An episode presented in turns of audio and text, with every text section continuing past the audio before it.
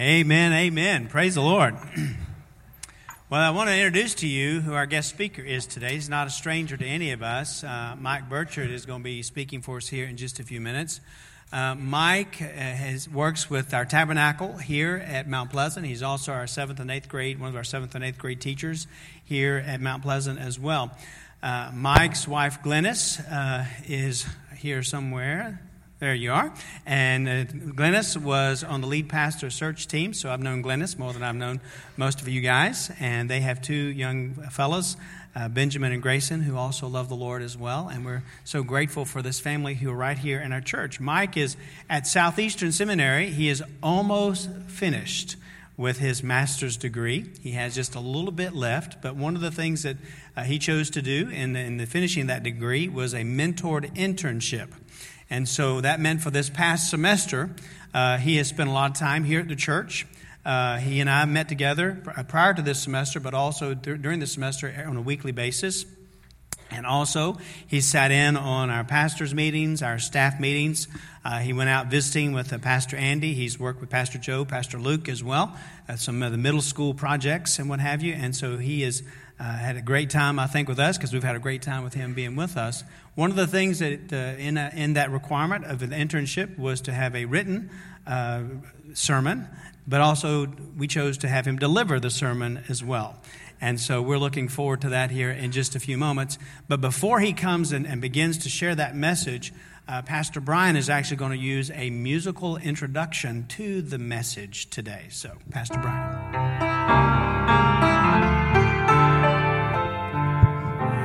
I'm dreaming tonight of a place I love even more than I usually do. And although I know it's a long road back, I promise you. I'll be home for Christmas.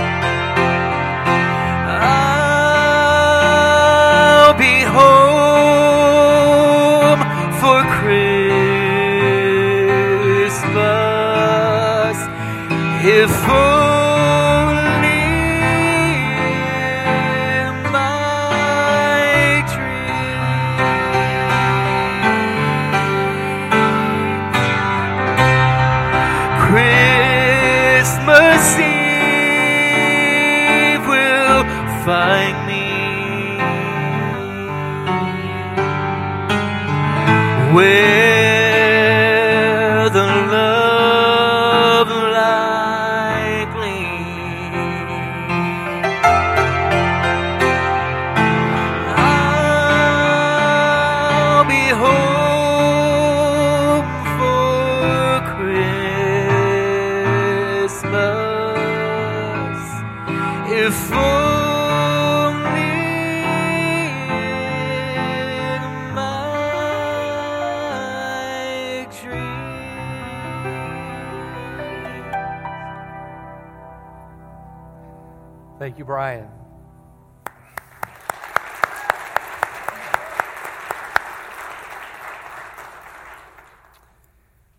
be home for Christmas. Please have snow where the love light gleams, if only in my dreams. Pulling at our heartstrings with the desperate desire to be home for Christmas, these words reach out to us. This song gives a deep and clear voice to a one who is hopelessly far away from home. In fact, Bing Crosby first sang it in 1943 from the perspective of a soldier overseas in World War II. It was a big hit, and so much so that it survives as a staple as a Christmas song in any Christmas list today. Have you been far away from home this season? Are you longing and loving to, uh, loving to and longing to see someone that you've not seen for so long?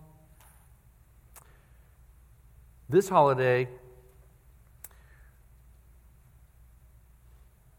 I've longed to uh, get this message and bring it to you, and it's, uh, it's been a joy to work on, and I thank you for the opportunity.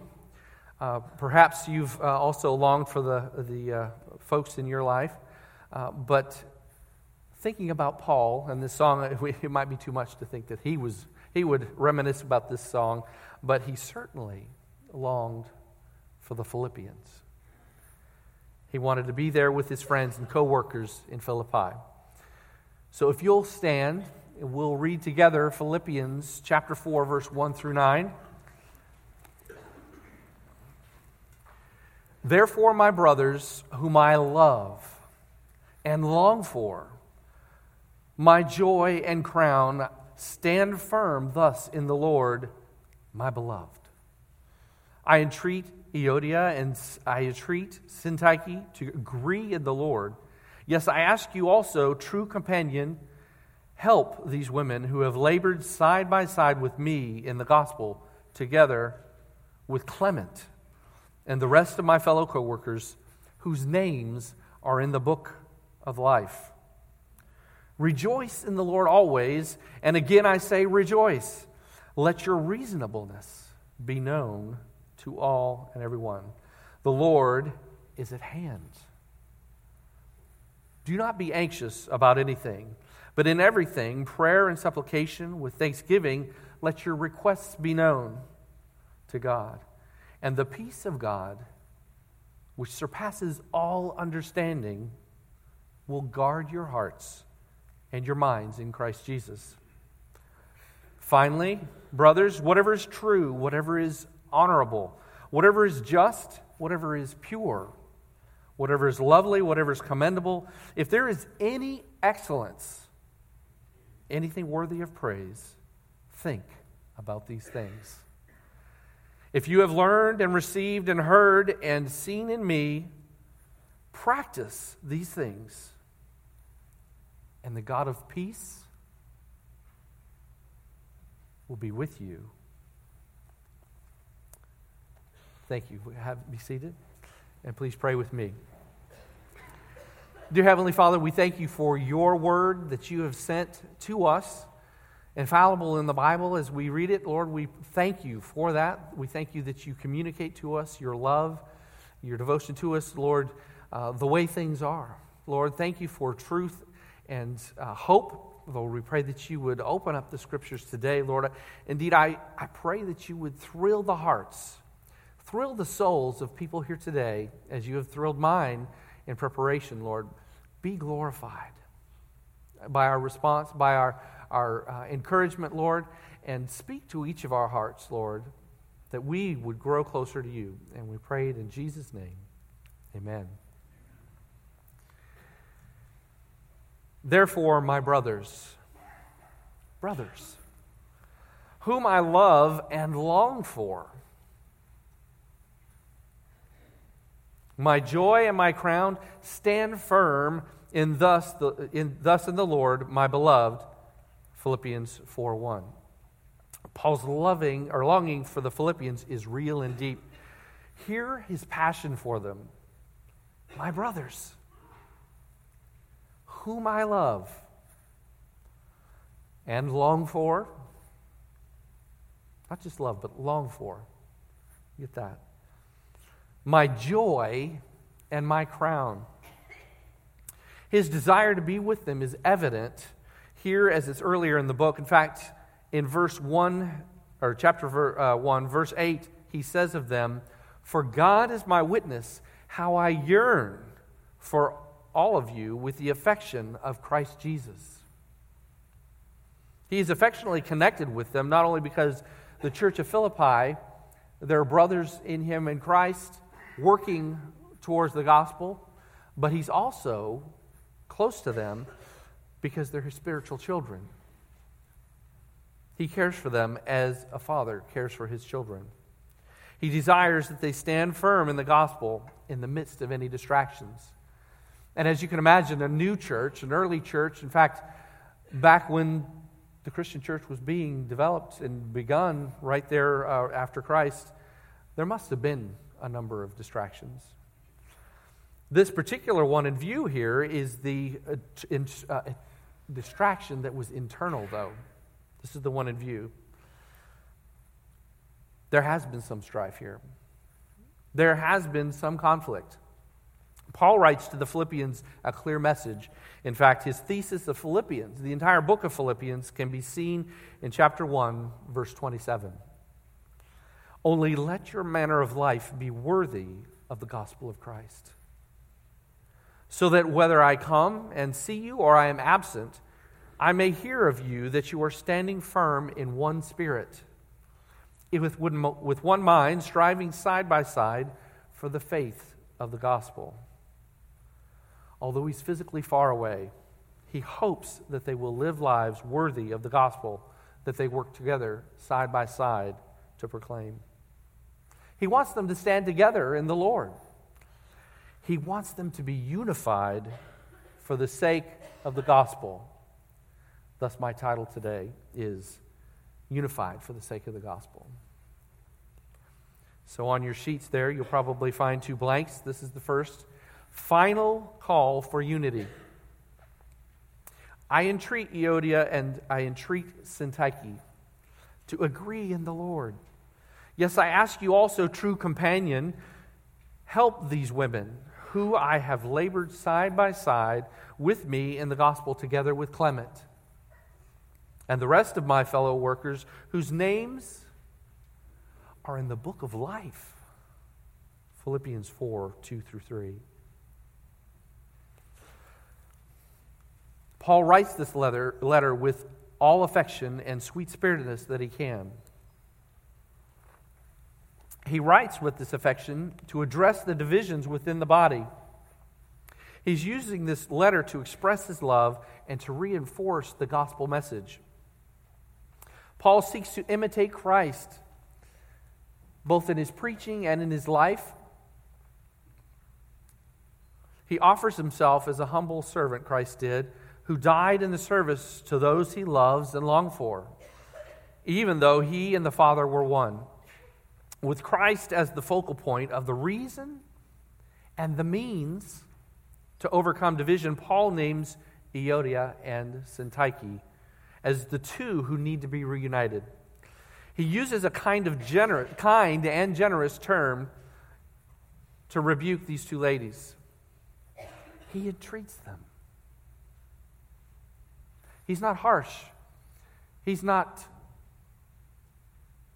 well, Paul wouldn't be mean. But he's not hard, he entreats them. He entreats them to lay down their grievances and to agree in the Lord. He calls also on the loyal yokefellow, don't you love that word? Which is the true companion and perhaps even their pa- pastor to help in their reconciliation. He also commends, that's right, commends Euodia and Syntyche by acknowledging their labor in cooperation with him and uh, with Clement for the proclamation of the gospel. The whole church in Philippi seems to be in view here. They are all united together. Did you catch this? With their names in the book of life. These are Christians. These are brothers and sisters in Christ. All of them. In this final call, Paul encourages these two fellow laborers, as well as the whole church, to be united. It is not known exactly what the problem was, what their disagreement and division was. Uh, in the realness of life, in, the, in ministry, there must have been something that the two of them felt compelled to cling to, something that they were passionate about. Um, we don't know what it was, but in Philippians 2 1 through 5, Paul's love and affection is expressed as he positively specifies some remedies to their issue. If there's any encouragement in Christ, any comfort from love, any participation in the Spirit, any affection, any sympathy, complete my joy by being of the same mind, having the same love, being in full accord and of one mind. Do nothing out of rivalry or conceit, but in humility count others more significant than yourselves. Let each of you look not onto his own interests, but also to the interests of others. Have this mind among yourselves, which is yours in Christ. This verse is not only descriptive, it's telling us a story, gives us a hint as to what may be going on, but it's also prescriptive. Do you ever wish that God would just answer your prayer specifically and write down the list? What do I do with my situation? How do I fix this? Anybody? I see some nodding heads, maybe an amen. Certainly for me, that's true for me. Well, here you go.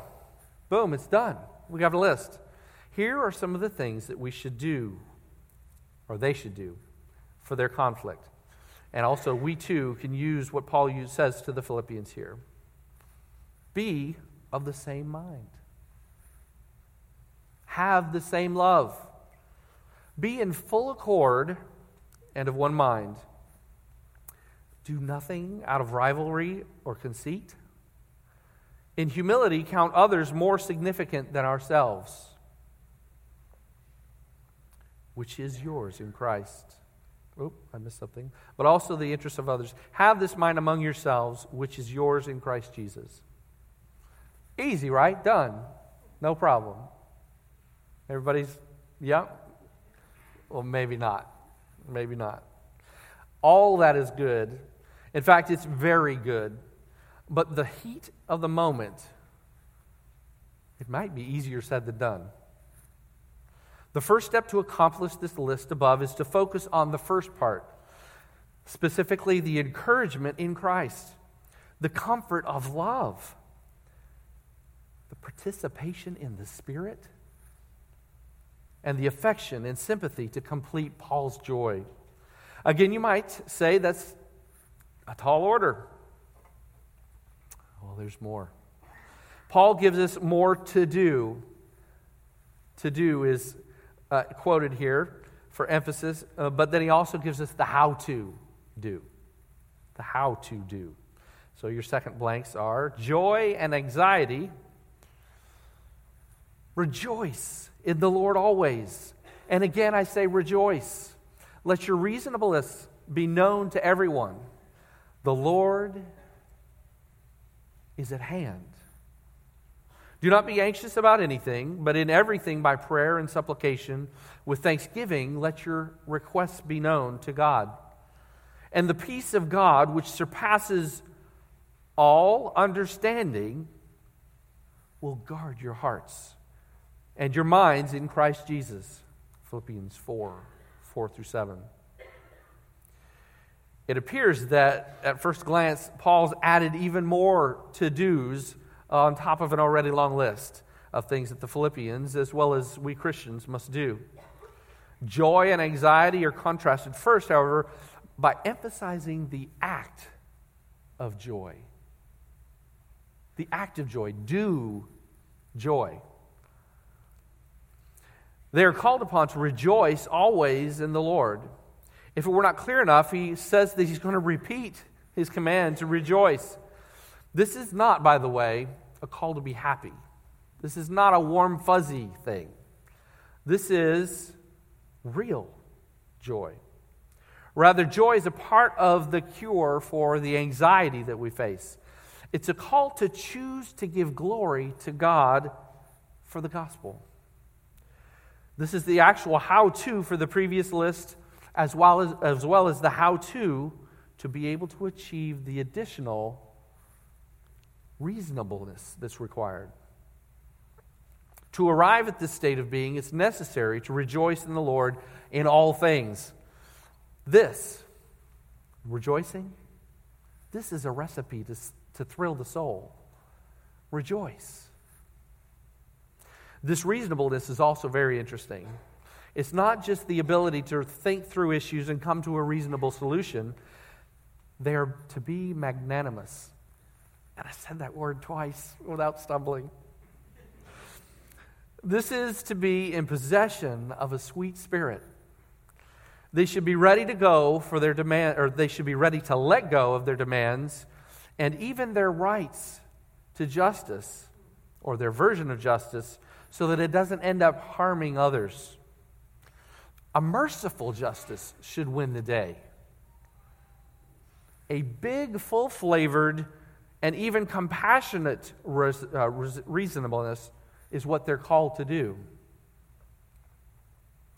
Yes, a long list of things to do, as good as they may be, and even reinforced by the rejoicing in the Lord, still may be kind of a big task.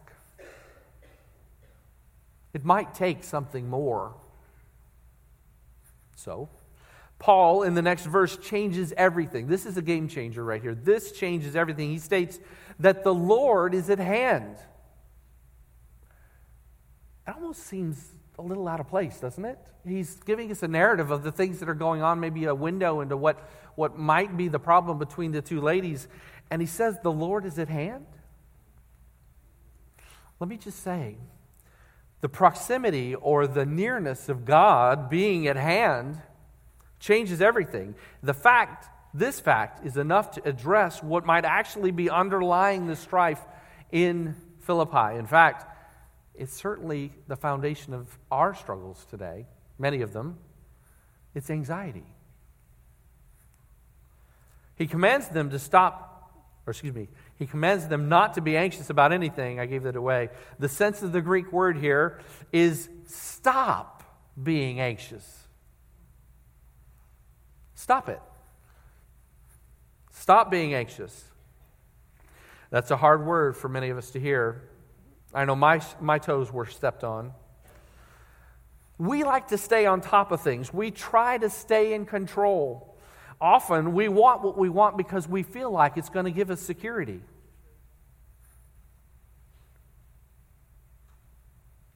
The reality is, we're not in control.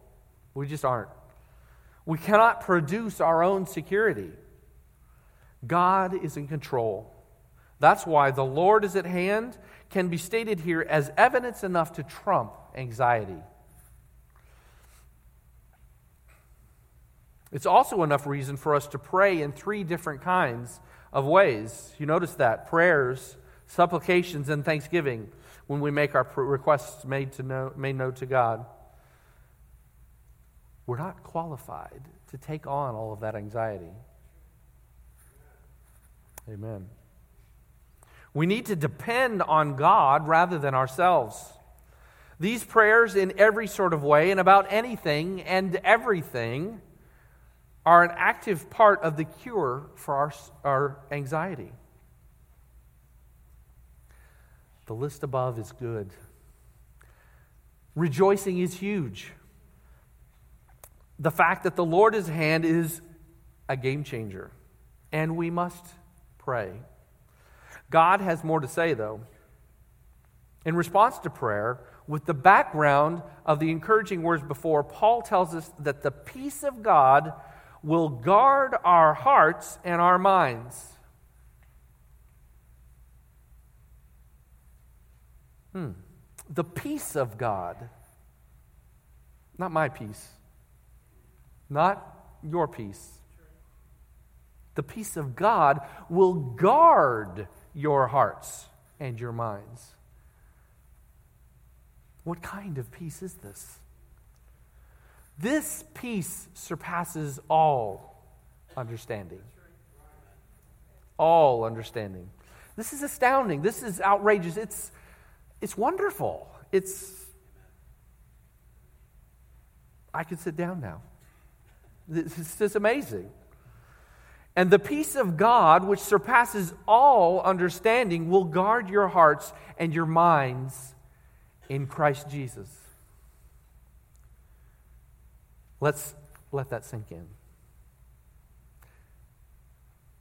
Let's let it marinate in our hearts, in our minds.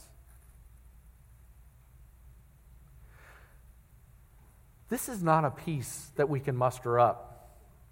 This is not simply, some, simply something that we can be brave about. God is the source of authentic peace. This peace is an attribute of God.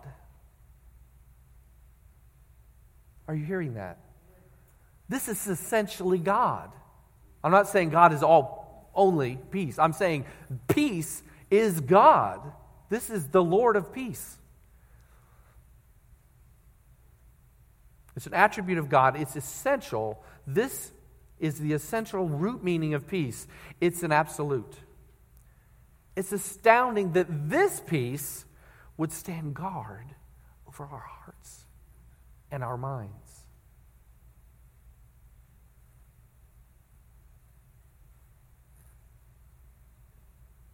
Let's look at the difference in peace that we might muster and the kind of peace that Paul uses to punctuate the exhortation to the Philippians and us.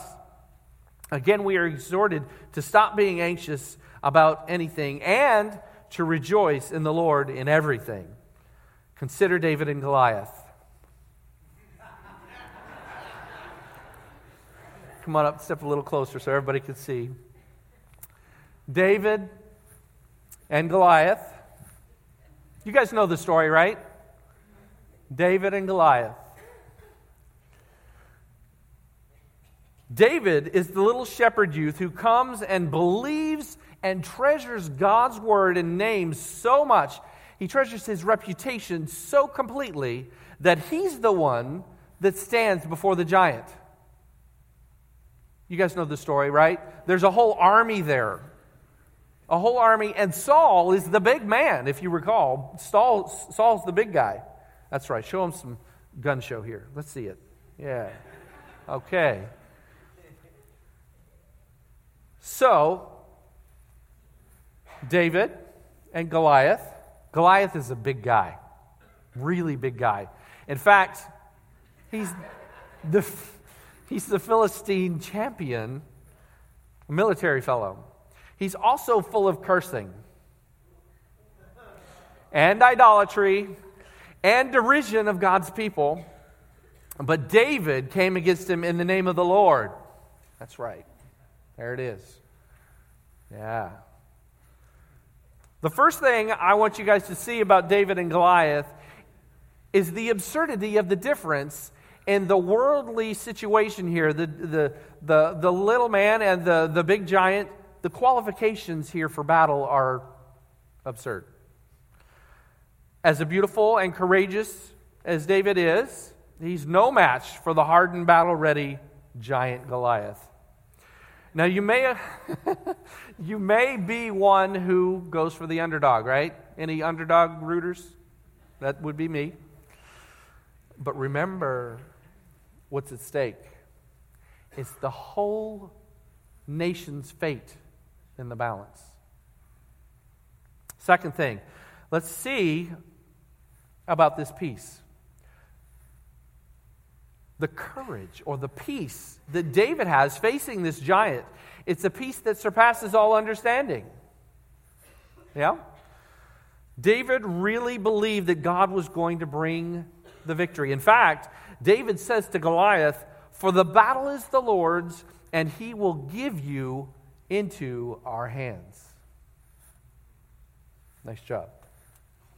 In 1 Samuel 17 47 is where the story is found, and it was about God's glory that David was ready to rejoice in that fact. Thank them for us, if, if you will. It was God's glory, and David was ready to rejoice in that fact. This peace is the peace that we have in Christ. It surpasses all understanding.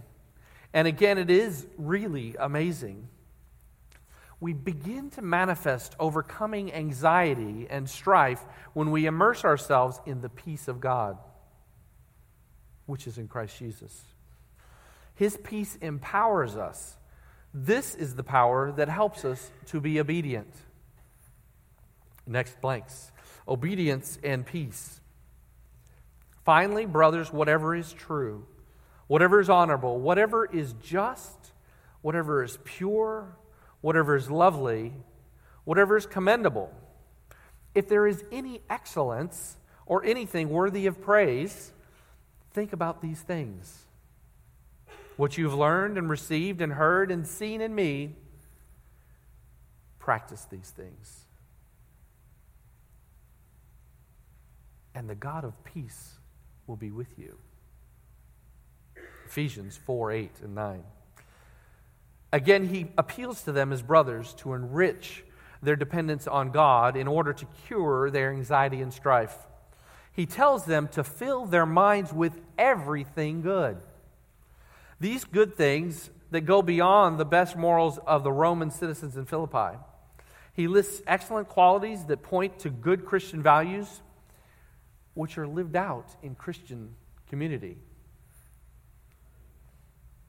It's a community of faith, and we live these things out. This exhortation reminds me of the encouragement to avoid being conformed to this world, but to be transformed by the renewing of your mind in Romans 12, 2. Digging a little deeper, there's another parallel with Psalm 119, 11, where the psalmist David, he says, he stored up God's word in his heart so that not might, he might not sin against God. The Bible is a great place to consider truth. Whatever is true is a fine focus for our meditation. And again, if you were looking for proof that I'm a Baptist, there's the uh, alliteration. Honorable is next. The word translation, uh, translated honorable is a word full of meaning and is difficult to translate adequately in just one word. One author says it refers to the lofty things, majestic things, things that lift the mind above the cheap and tawdry to that which is noble and of good and moral worth.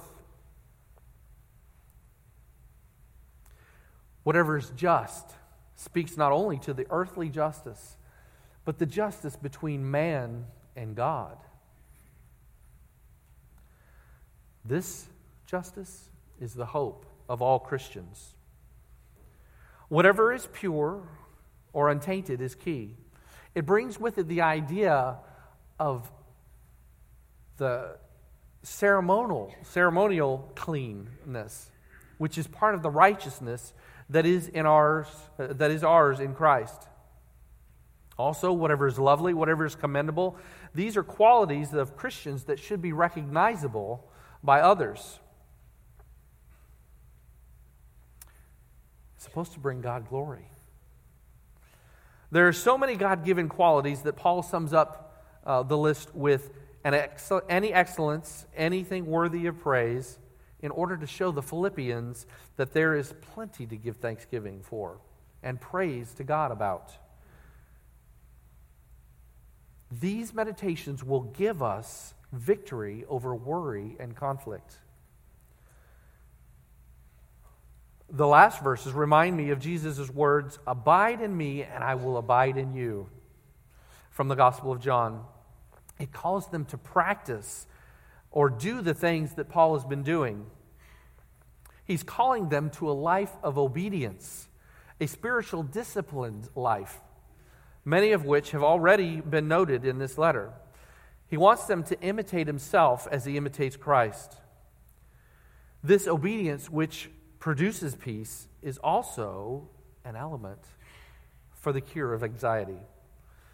In his summary of how to be unified for the sake of the gospel, Paul reiterates here where the power comes from for this. The God of peace will be with you. And again, as we abide in Christ, he will abide in us.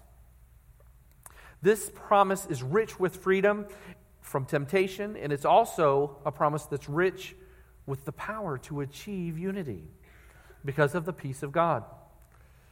And this is because the God of peace, there it is, the God of peace will abide in us as we press into Him. In conclusion, do you want this freedom? Do you want the power? This power? We find these things in the gospel about which the Philippians are called to be united. What? Gospel? What is it? What is the gospel? The gospel is the good news. It's the good news that God, the creator of the heavens, the earth, the one true and living God, He's made a way to bridge the gap between Himself and sinful man. And it's true. Men are prone to stumble and fall. I heard an amen. All mankind rebels against God. Ouch. You hear that first word, all? All men, all mankind rebel against God. But God. Thank God it didn't stop with that last sentence. But God. God so loved the world that he gave his only begotten Son, that whoever believes in him would not perish, but have eternal life. This is an offer of monumental proportions to reconciliation with God. Jesus, the Son of God, humbled himself. He put on flesh and dwelled among men. He was perfect, he was sinless, he was completely righteous. He was fully man and he was fully God. He put on flesh in order to be the perfect sacrifice. He put on flesh in order that he could die for the sins of men. Men are powerless to overcome the consequences of sin, but Jesus paid the ultimate price. The freedom from sin and death are offered to us here. It is by Christ's death that we may have victory over sin, and it's by his resurrection that we can have victory over death. By faith, we turn from our sins. We believe that Jesus, the God man, died for our sins, and we're saved. We are made free from sin and death and are born to new life in Christ. By living our lives to Christ, we receive the power to overcome our issues. Do you know yourself to be a sinner? Do you know it? Do you know Jesus as your Savior? I hope you do. If you don't, I'm not done. Do you know Jesus as your Savior? Today you can know His peace. Today you can know His peace. Confess your sins, believe in your heart, confess these things to someone, and confess that Jesus is the Lord, even of your life. Your life.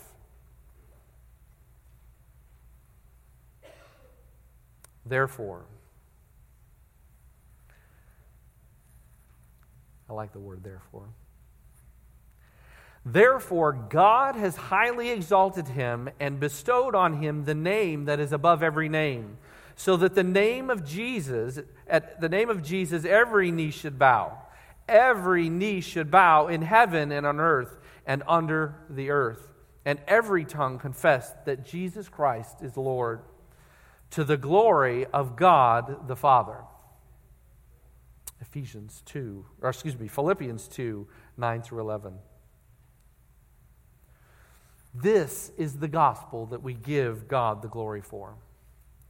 By living for this Christ, we find unity for the sake of the gospel. Thank you, Jesus. Will you pray with me? Dear Heavenly Father, we thank you that you are God. And Lord, thank you that you can thrill the soul by speaking the truth. Speaking the truth in the word. And Lord, I thank you for the opportunity to do so, Lord. I pray that you would move in hearts today, Lord, my heart, in the hearts of these folks today, Lord. I thank you for them. I pray that you would bless each and every one. Lord, for those that know Christ, Lord, I pray that many of them would be very encouraged. Lord, that the God of peace is with them. Lord, that we lean into you, that we depend on you, and we can trust that.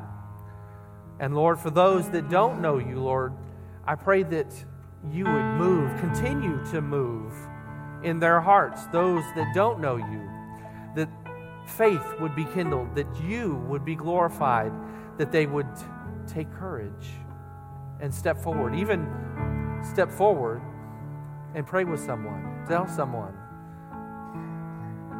Lord, I pray that we would follow after you, that we would believe that you love us. Love us so. And we thank you in Jesus' name. Amen. Come, if you will, if you've sensed the Spirit's moving in your hearts, come speak to the pastors.